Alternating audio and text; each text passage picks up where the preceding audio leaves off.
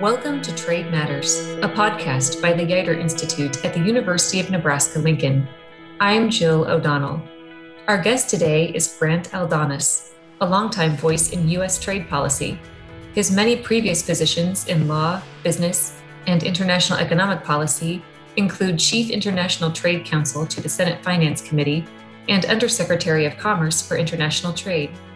This episode is part one of a two part conversation with Grant in this episode, we discuss global economic competition and what that means for the American worker. In part two, we discuss what to do about it by rethinking adjustment assistance. Grant, thanks so much for being on Trade Matters today. My pleasure.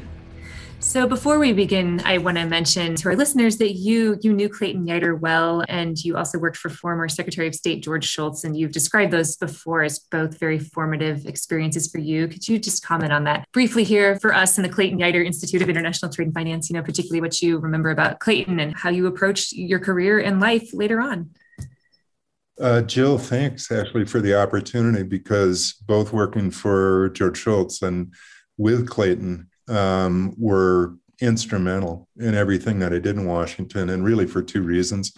The first and most important was that honesty and a set of principles, particularly focused on trying to engage and expand human freedom, uh, were worthy goals, um, particularly given what America's voice should mean in international affairs. And the second thing was more personal because both of them were very open individuals. Both of them had a sense of humor. Both of them were approachable. Um, and what that said to me, a guy from the Midwest who was working in Washington, was that being a good man and being honest and open and thoughtful and humorous was going to be okay. And that there was a place for people, indeed, a need for people like Clayton now more than ever, in my view. But that was something where, yeah, he made sure that you knew you could succeed with that honesty that's sort of common in the Midwest in Washington, D.C., and that made all the difference. Thank you for that reflection on him. And I, I want to mention something else, you know, about Clayton and something that he said many years ago now that I think was just one of many examples that showed how much foresight he had um, and this gets into our topic today, which is adjustment and adjusting to the very competitive global economy that, that we know we live in. But, but I wonder what we really mean by adjustment and how we define the problem that we're really facing. And back in 1989, Clayton told a group of students in Kansas that the world was changing very rapidly and they would have to adjust to that. Um, very prescient. Um, and so I want to start by asking you for your thoughts on what do we really mean by adjustment? What is it that we're adjusting to or that we must adjust to? And you know, you've said before that you think the U.S. has done a poor job of addressing adjustment, and um, why do you think that's the case too?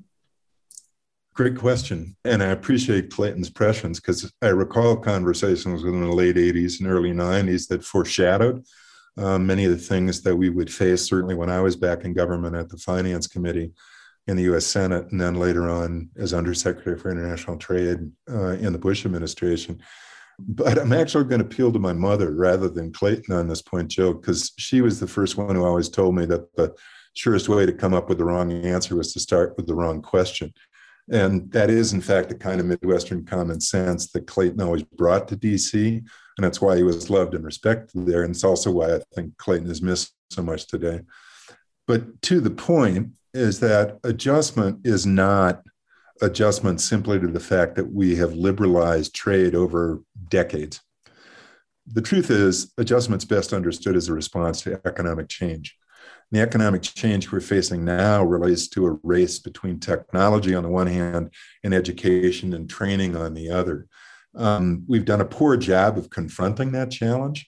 Uh, first, by misdiagnosing the problem, and second, by focusing our response on programs like trade adjustment assistance that were never intended to meet a challenge of the scope of which we now confront.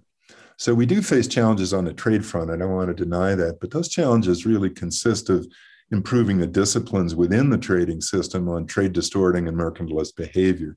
China is without a doubt the principal culprit, uh, even while it's also tremendously an important economic opportunity for Midwest and agriculture in particular.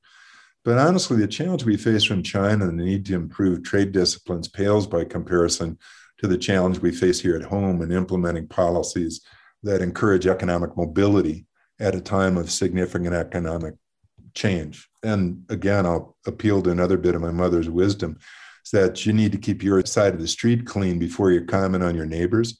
We haven't done that. In the last four years of protectionist trade policy kind of proves that point. The tariffs that the pre- that President Trump imposed were really borne by American farmers and consumers, not by those in the forbidden city in Beijing that determine Chinese trade policy. And given that, it's no real surprise the tariffs didn't alter the Chinese approach. But having said that, neither President Trump nor President Biden have really done anything to focus on the challenge we actually face. To the contrary, President Biden has called for a worker centric trade policy that looks much like President Trump's trade policy.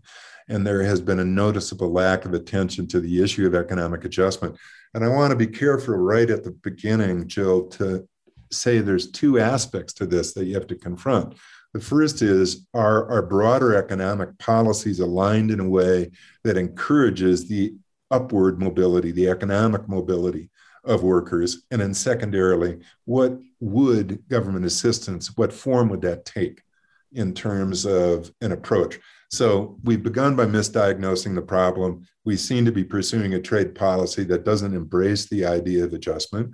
That continues in the Biden administration. And the way we should approach adjustment assistance is leaves out the first option entirely in favor of looking at a small program called TAA, neither of which will be designed to actually address what workers need.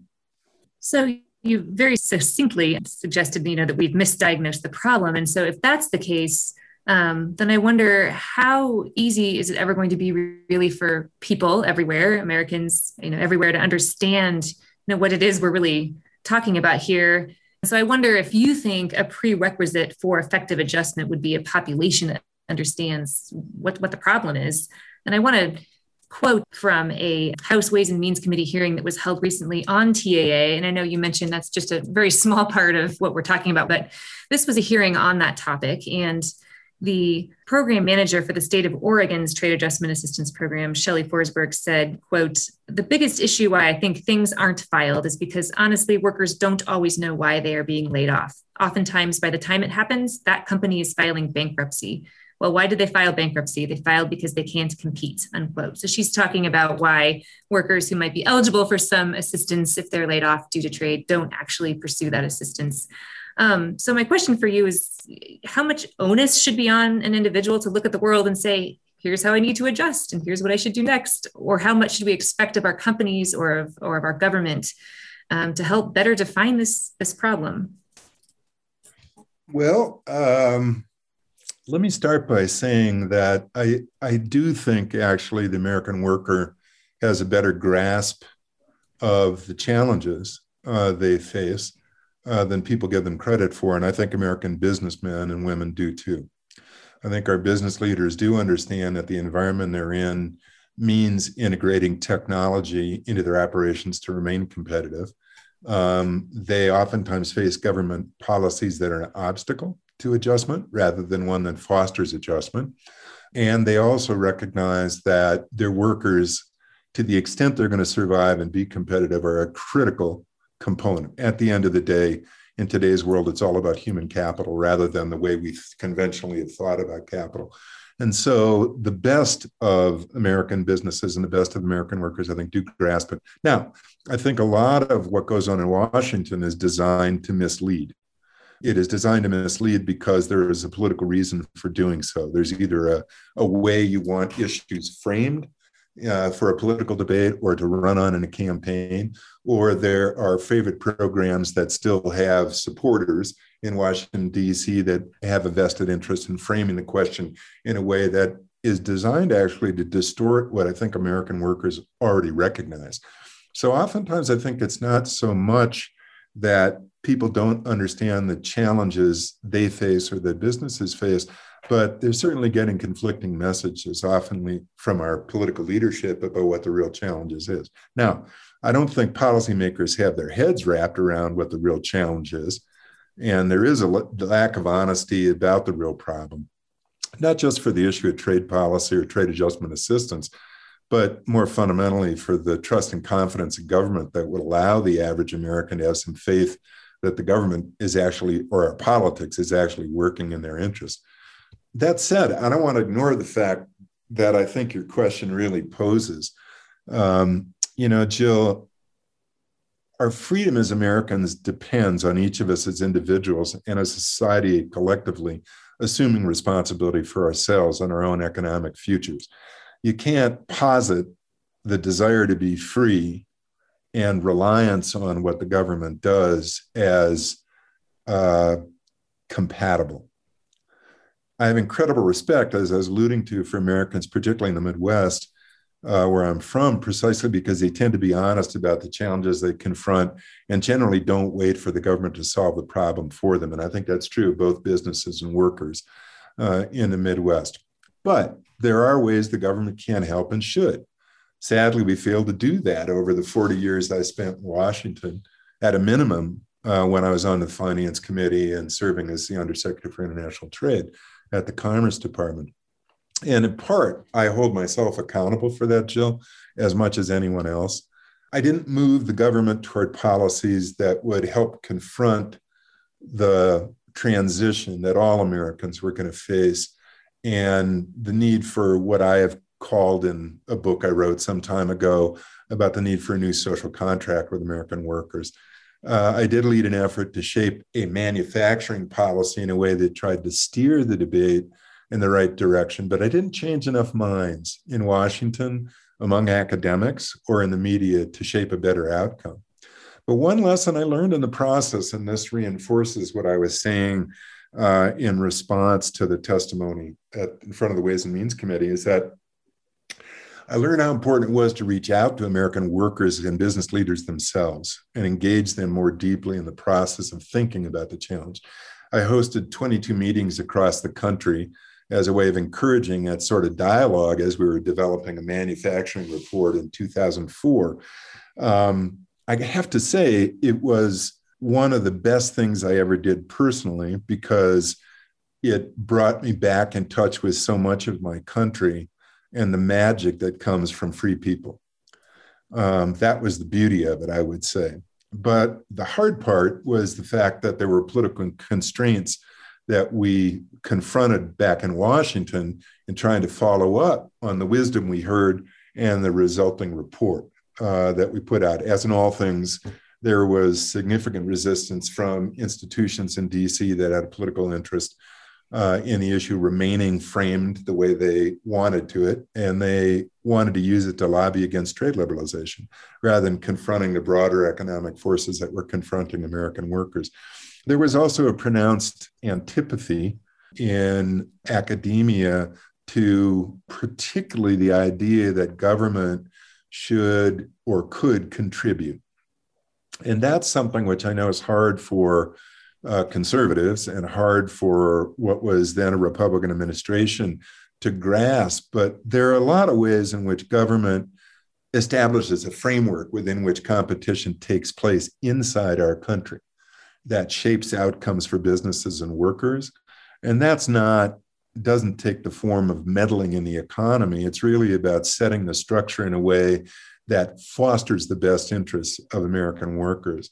And that, you know, I take responsibility for in terms of my own failure to get people within the Bush administration to see what was really at issue and to move people in Congress to actually start to think materially about the problem and what we should be doing. Okay, so a lot to follow up on there, Grant. Thank you. Um, you know, I I take well your point that you know that most people certainly have a better grasp of the, the issues they may face economically than they get credit for. I, have seen that in my own conversations across the state in a study that we did here in nebraska too. But then you referenced a moment ago the broader economic forces confronting the american worker and that's what i think might be kind of hard for many people to see. And so i want to ask you for your response to you know a situation that I've done a lot of research on here in Nebraska, in DeWitt, Nebraska specifically, where um, an immigrant in the 1920s invented a new tool called the vice grip and built a very successful family company around that. Later generations pass and the company is acquired um, by larger companies, the last of which um, closed the factory, which had been operating in DeWitt for many decades, and sent production to China people I've spoken with who worked for years at this manufacturing plant were very convinced, quoting very specific numbers, that they were producing those locking pliers, the vice grip tool, much more cheaply on a per unit basis in Nebraska than was happening in China. And so I think it was very confusing and very hard to, to understand why did this happen. And so how do you unpack something like that? How do you um, you know how should they understand what happened to them or what can be done to help people understand you know why that's happening when it does not seem to add up to them. Again a great question jill. I should say that i've used those tools my whole life. They were better when they were made in nebraska. And you could feel literally the weight of what was being produced in your hands. And that changed fundamentally. Um, and so I don't think they, I, I think they could not only compete, because I've seen it happen in so many places in basic manufacturing across the United States. You know, a guy outside of Chicago who was clever enough not to be taxed by the city of Chicago by being just outside, but was close to world class uh, infrastructure hub in O'Hare Airport and was selling submersible pumps to China. You know, of course, it can work. And so I wouldn't disagree with their instinct and what they're surprised at it. Um, I don't know enough about the business side of it from the point of view of either management or the uh, larger corporation of which DeWitt became a part um, and why they decided to offshore. But I have two instincts, and my experience would reinforces my instinct on these things. First, there's been a marked tendency among management to re- reduce business to numbers as opposed to thinking in terms of the life of an enterprise and the extent to which workers ultimately contribute to its success. Uh, that's led to a focus not just on the bottom line, but to a focus that is fundamentally financially driven.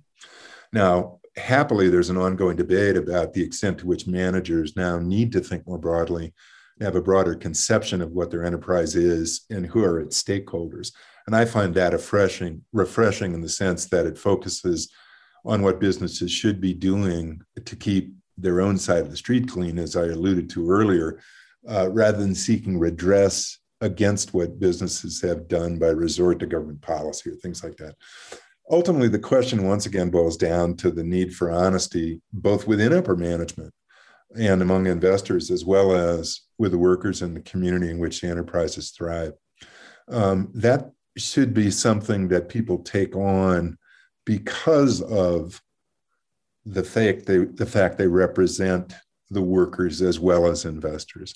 Uh, that is not something where those the instincts of investors and workers are ultimately in conflict you can build a better enterprises by integrating the workers into the enterprise. So I don't have a direct answer for uh, the people who were working at DeWitt at the time, but the reality is is that um, there is certainly a material progress in rethinking the nature of what an enterprise is that should diminish that instinct on the people who run enterprises in the future above all, it's a question of honesty between them and the people who actually create value for them uh, in terms of their workers. My second instinct is more practical, Jill, and it comes from my experience in the tax world rather than trade policy. While opponents of trade liberalization have really pilloried trade as antagonistic to workers' interests for political reasons, um, the politics of those critics have really prevented them from focusing on the extent to which tax policy influenced many of the outsourcing decisions that management made over the past 30 years, including, I would bet, uh, the instincts of the company that owned DeWitt.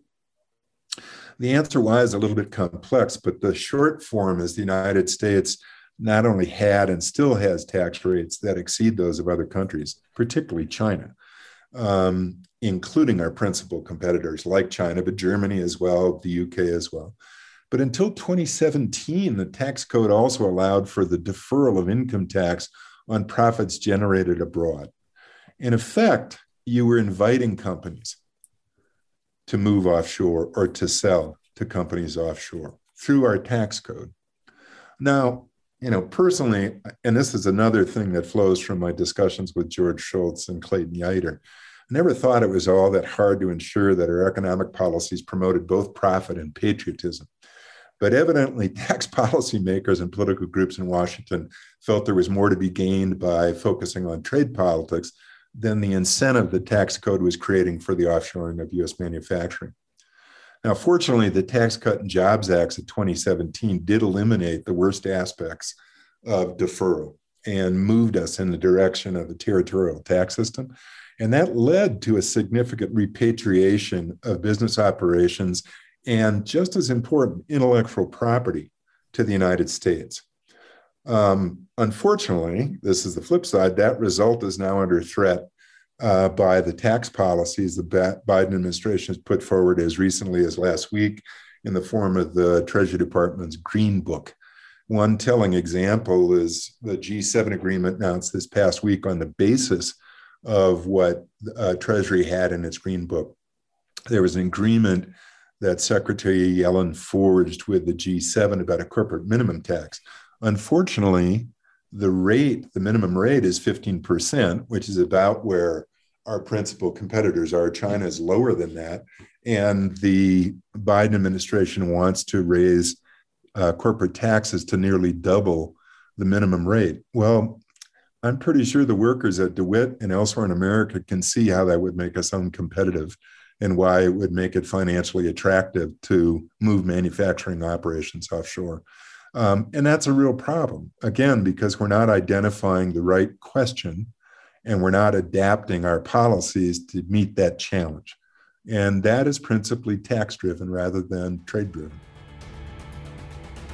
That's it for part one of our conversation with Grant Aldonas on trade matters. Thanks for listening.